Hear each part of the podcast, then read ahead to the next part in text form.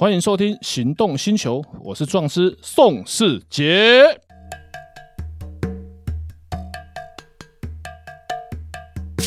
大家好，欢迎收听《行动星球》，我是壮师宋世杰。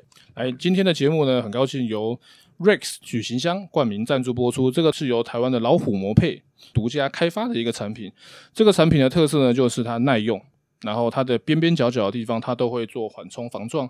尤其像我们重机爱好者，常常会需要长途长途的旅游，或者是需要环岛的时候，就需要很大很大的箱子。平常是可拆卸的，平常不用的时候也可以拿下来，路边停车也不会挡到其他人。感谢厂商冠名赞助播出本节目。来，今天的节目呢，来宾是比较特别的人，叫做黄志谦，志谦哥。他特别在什么地方？他是台湾轻旅行社团的创办人。来，志谦哥，Hello。各位这个听众的朋友，下午好。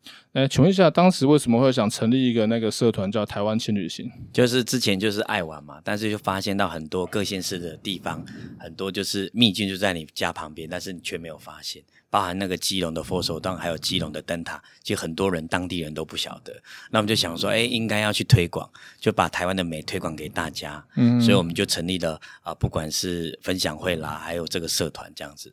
哦，了解了解，尤其是现在疫情的关系不能出国。其实，汝为台湾人，不可不知台湾是台湾很多好玩的地方，我们都没去过。我是新竹人，我相信很多新竹人没去过司马库斯。没错，对，台东人很长，对，那那些真的蛮远的。然后台东人大概很多人没去过嘉明湖，对，大概当然了，台北人大概都去过一零一。是，我们去年跨年的时候，我们就在象山拍，没错，象山吗？还是哪里？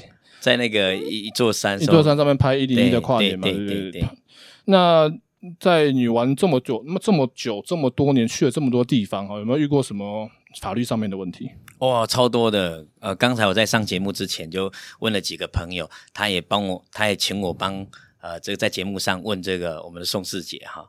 当然有有几个问题，第一个问题就是有时候我们出国的时候，之前我们还没有疫情的关系，就是我们都常出国。那有时候那个机票如果那个超卖的话，那我们怎么去保护我们自己的权利？因为机票超卖后，那这个基本上是大概全世界航空公司的行规。因为机票基本上不太可能每一个下单的人，他们都会准时去搭飞机，所以他们也才都敢超卖。这也不是一件两件，应该是每一件都会超卖。是。那当然，我之前比较常飞，我一年大概飞十几趟，我是真的都没遇过。但是实际上超卖的话，他们大概都会怎么处理？不好意思，我免费让你换下一班的飞机。是的。可是呢，对你们来讲，对航空公司来讲，他们降低他们的成本，反正我飞机补不补给你，我都要飞。对，可是对你们来讲，要尤其像旅行要出差的话，像我可能签个合约要几百万，那因为这个合约不到，搞不好会造成损失。这个部分航空公司就需要负担。为什么？因为你的过失造成我的损失，有过失有损害是有赔偿。然后像呃，你们如果是需要住的地方，说比方说去当地的旅行社，他们如果一条龙的服务要包含接送，我们今天你们去团团员很多嘛，随便十几二三十个人。可能有五个人上不了飞机，那旅行社需不需要多派一辆车？他们不一定愿意。那如果他们不不派第二辆游览车的话，你们是不是需要自己搭车前往旅馆或者是需要去的地方？那这个部分就会是航空公司所需要负担的，因为他们的过失，他们一定会讲他们的理由，就是系统作业疏失一大堆。因为他们大概很少会承认我们机票超卖，因为对他们敢超卖，就是因为真的很少搭机率是百分之百。你看我们飞机飞那么多，有几次是客满的？有了，过年返乡回台湾。是我还有一两次也碰过返乡也没有客满的，所以机票超卖这个部分的确有法律的问题，但是通常买机票不会签合约。但是他们当然都会一定会说，嗯，我们有保留什么最终解释权啊，或者是他们只要推给系统疏失，那按照民法的话，他们把把你的机票付的钱当定金，他顶多我退你一个原价的机票，我再多退你一倍当补偿，这个基本上大概法律程序大概就差不多解决，可剩下的就是求偿的部分，民事构成你们的损失，嗯，我们要多负担一趟计程车钱去旅馆，本来是照这个航班，旅行社会派。游览车接我们一起去，我们就不需要额外的负担，因为航空公司的过失，那他们就需要赔偿。对，好，这个问题好三千，来，还有没有什么问题？代表我们常常这个环岛的时候，或是到这个北中南啊，啊，有时候都是那个我们可能要人数多，像我们这一次环岛就将近快三十个人，嗯，那我们可能有可能会遇到这个包栋的问题，嗯，但有时候我们在电话里可能跟他讲我们要包栋，但是可能比如说他的房间有五间，结果他最后到现场，哎，竟然有一间。租给别人了，甚至我们就有四间，嗯、就他就说我们隔壁也是我们的，就叫我们去隔壁。那这种情况下，我们怎么哎、欸，怎么去保护自己的权利？那这个好像在讲我们家澎湖民宿就真的发生过一件这种问题，不过人家不是包栋啊，是那个房间这一栋的我们作业书是继承隔壁栋的。啊，这个东西呢，那你们你跟他有签合约吗？还是电话中讲？电话电话，电话，电话这样口头这样、哦。这个问题我就是很多人可能都有这个问题。那这个问题一样要先付三千块，我告诉你答案。电话上面或者是口头，比方说我们现在不是在节目上面，我们只是口头承诺我答应你的一件事情，那有没有法律效力？你觉得？应该是没有。来，所以要付三千，有的啊，有哦，这样口头就是有，口头就是有的，不一定要留下证据，只是要要可以举证。比方说，我们两个讲这件事，有其他的第三人在，哦，就是第三者，对，哎、哦欸，不是第三者，第三个非利害关系人在。第三者这牵扯到配偶权的问题，这、哦、是不能随便乱用，这、哦、不能叫第三者。我们两个讲电话，第三者那个不是我女朋友会告你，还是女朋友会告我？因为我们都没结婚，是，是没有法律上就有第三个人可以佐证。哦、对，第三者通常是用在小王或小三，哦、所以才叫做三第三者。第三者对，然后这个部分要看。如果他电话里面有承诺，我要整栋，你们要包整栋，我整栋要租给你。那他们后来可能有一栋，有一间已经租给别人了，他一样给你隔壁间。他们在他旅馆的业主、民宿的业主，他们可能会觉得你没有损失啊，你一样是五间房嘛。是，然后我一样让你住啦，搞不好隔壁的我补偿给你隔壁那间，搞不好会升等什么之类的。对，但是。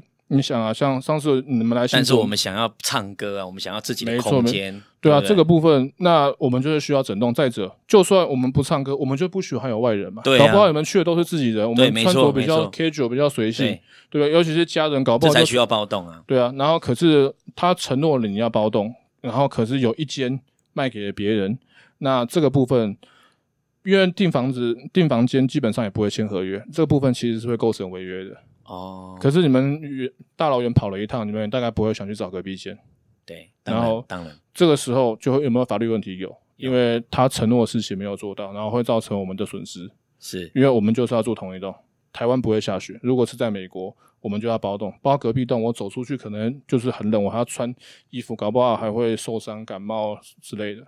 对，那这个部分在旅馆的业者他们是有疏失的，在民事上面的话是可以求偿，在刑事的上面甚至很可能会涉嫌构成到诈欺，因为哦，他如果就电话就可以了，对，因为他如果他早就知道这一间已经卖给别人，对方已经入已经付定金了，或者是你们可能是晚上十点才到，是。然后他下午就先卖给别人了。对，他主观上面有要诈欺你的动机，哦，客观上面有犯罪的事实，这很有可能会构成诈欺罪。就要看他主观上面他到底知不知道。是，他他们都有定会推出是疏失啊，但是没错，要举证是有那么一点难度。但是如果你们定金付了，他们就早就应该把这一整栋留给你们，对，他们就不能多卖。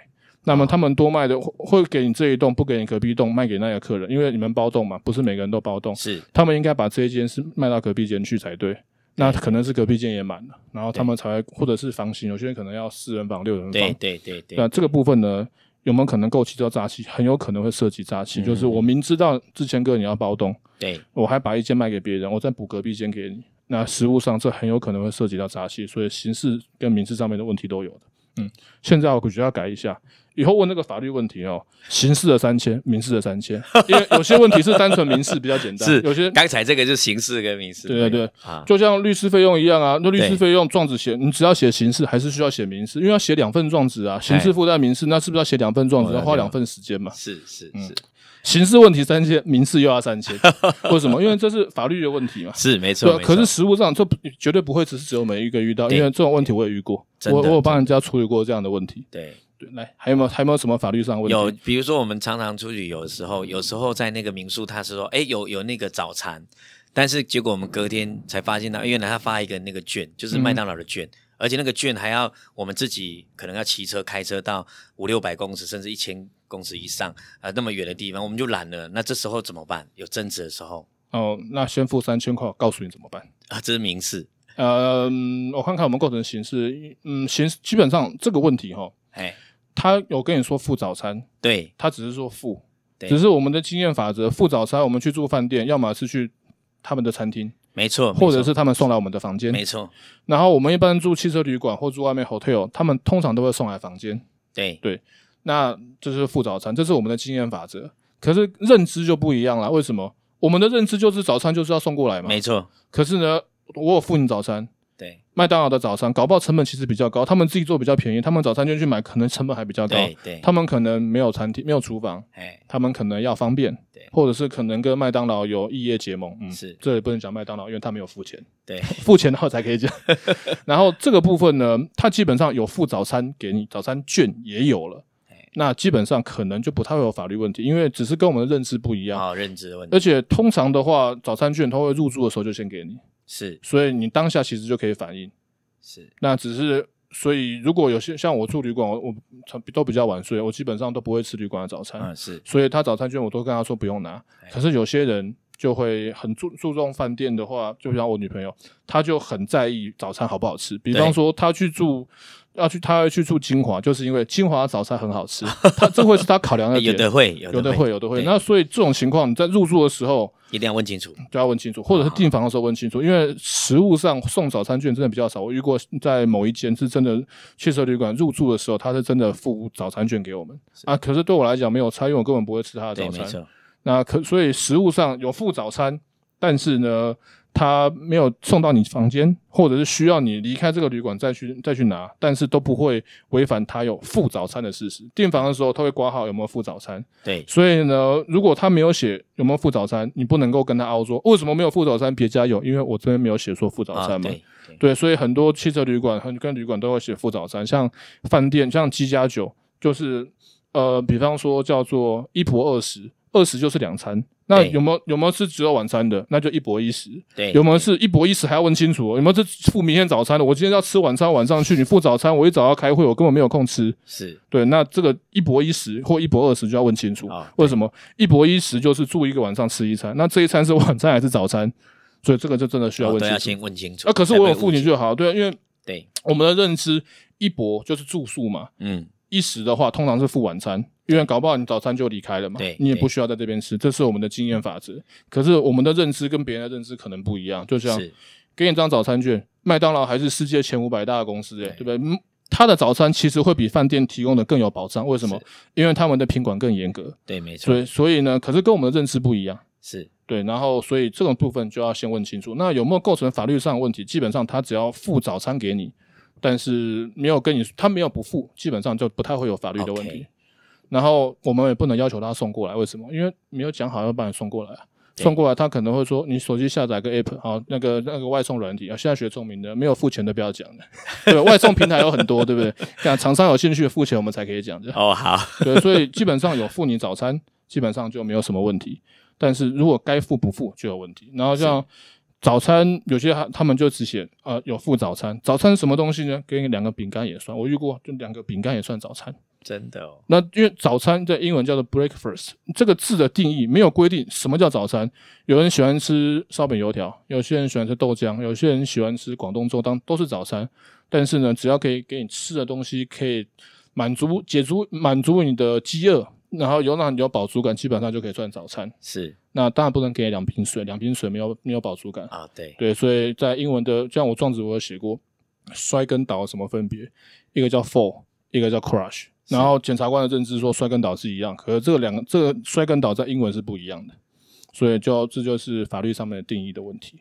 所以有付早餐，可是没有说送到房间，那基基本上他还是有付。对，所以如果之前各位很注重早餐，而且注重要送过来的话，对，请问一下有没有送过来？对啊，有的话，那就基本上就不太会构成法律上面的问题。对，好，那还有什么问题的话，那我们等下一集再讲。好的，好，谢谢志贤哥，好，谢谢，感谢 Rex 旅行箱冠名赞助播出本节目。